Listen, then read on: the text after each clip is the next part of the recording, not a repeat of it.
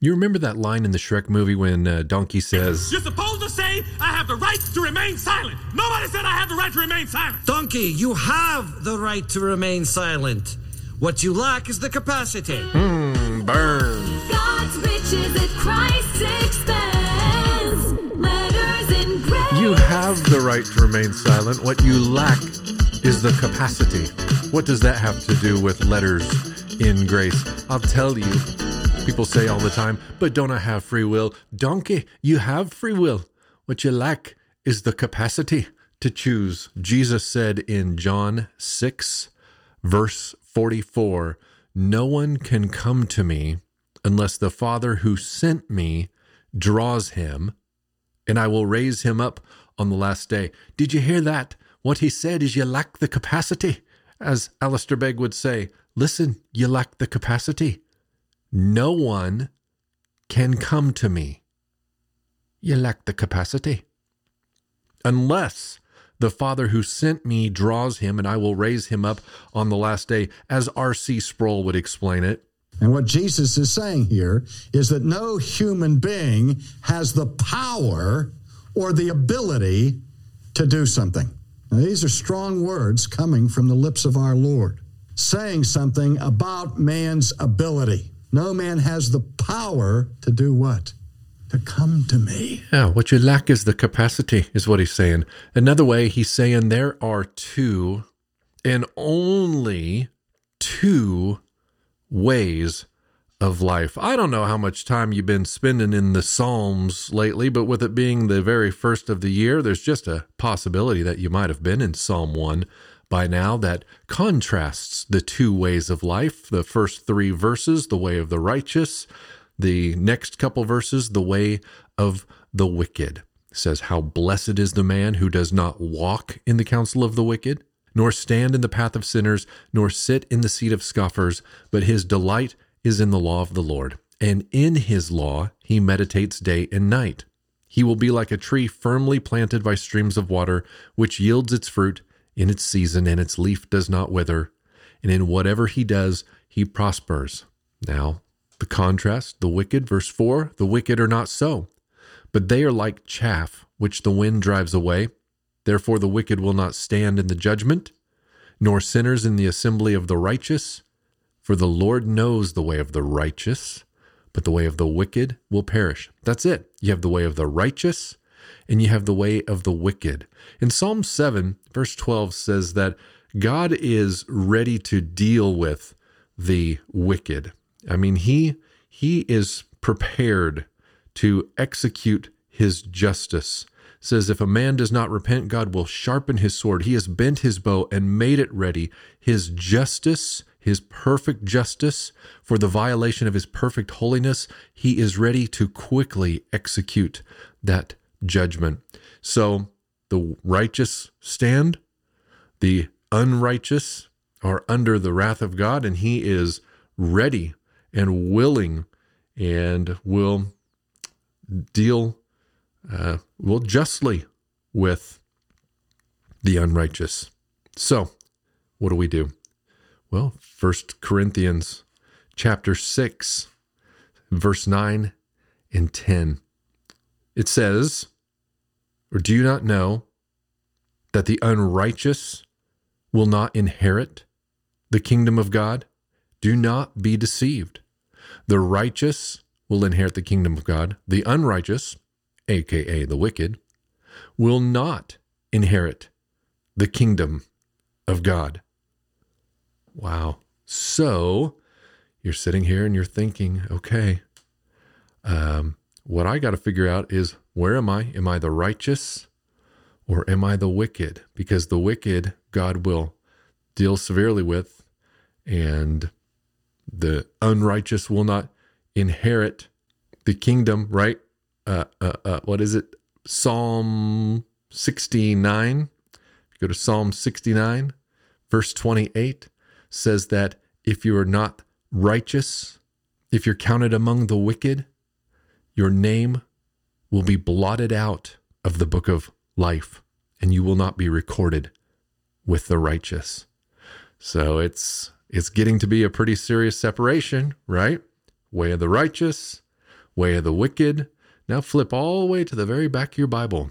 When the end times comes, the judgment takes place.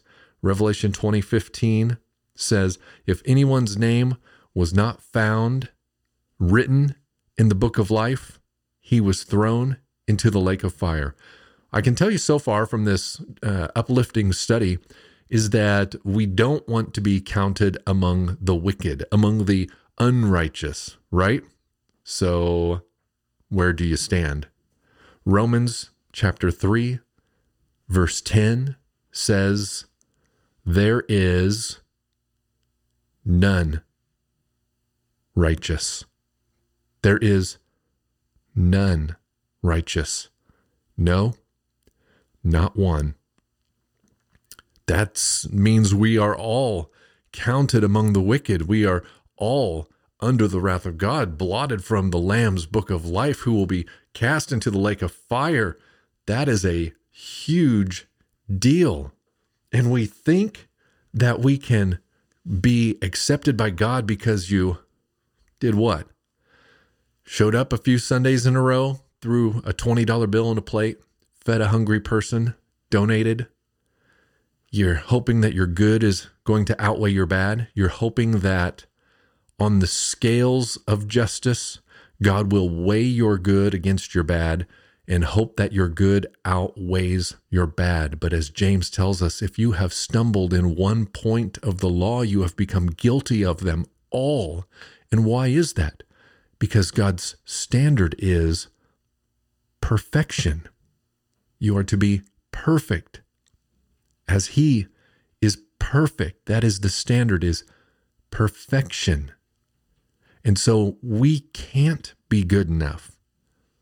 So see, it's it's not that you don't have the right to choose. What you lack is the capacity. You can choose, you can make choices, but you will choose wrong. That is the heart of man, desperately sick, as, as we've said in the past. But the good news is God made him, Jesus, who knew no sin, to be sin on our behalf that we might become the righteousness of God in him. There is a legal transaction that takes place. How? By believing in him. Go through the Gospel of John and underline or highlight everywhere it says believe. And if you believe, you will have eternal life. Believe what? That that first of all, that you are counted among the wicked and that you are not righteous and you are not acceptable and you can't be because the standard is perfection and you and I we sin and we fall not just short we fall way way short. We fall so far short. There is no way that we can ever be viewed as righteous in the eyes of God. We can't make it through a day and be righteous. You, how many times did you sin today? How many times have I sinned today? Whether it is in word or thought sins of omission things that I should have done that I didn't do, sins of commission, things that I shouldn't have done that I did do. Uh, yeah, it's, uh, I, I think we talked about this a couple weeks ago. Like somebody said, it's like a bucket of white paint. At what point, how many drops of pigment does it take to drop into that gallon of white paint and it's no longer white paint, right? Any pigment at all it has tainted the purity of the white paint. And, and that's the way God is. God is pure, He is perfectly holy. And so any sin, no matter how great or small the sin, cannot stand before God. The wages of sin is death. But the free gift of God is eternal life through Christ Jesus our Lord. Ephesians 2 8 9. Uh, by, by grace, God's grace, a free gift. By grace, you have been saved through faith, and that not of yourself. It is the gift of God, not a result of works that no one may boast, for we are his workmanship, created in Christ Jesus for good works. Titus 3 5. He saved us not on the basis of deeds, which we have done in righteousness, but according to his mercy.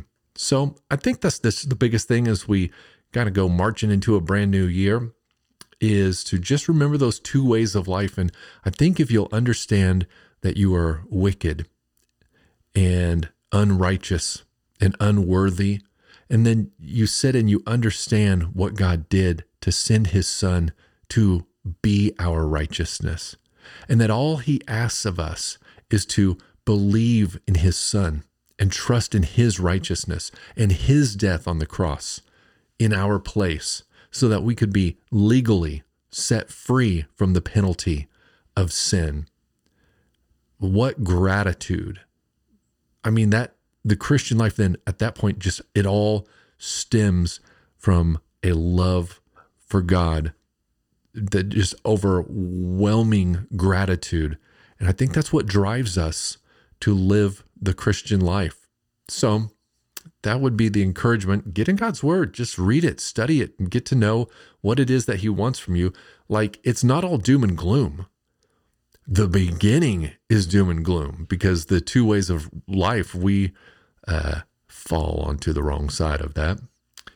But by God's great grace, we get God's riches, all of His spiritual blessings at Christ's expense. Why did God do that? Because he loved us. God so loved the world that he gave his only son that whoever would believe in him would not perish but have everlasting life. This has been a quick hit edition of Letters in Grace. Letters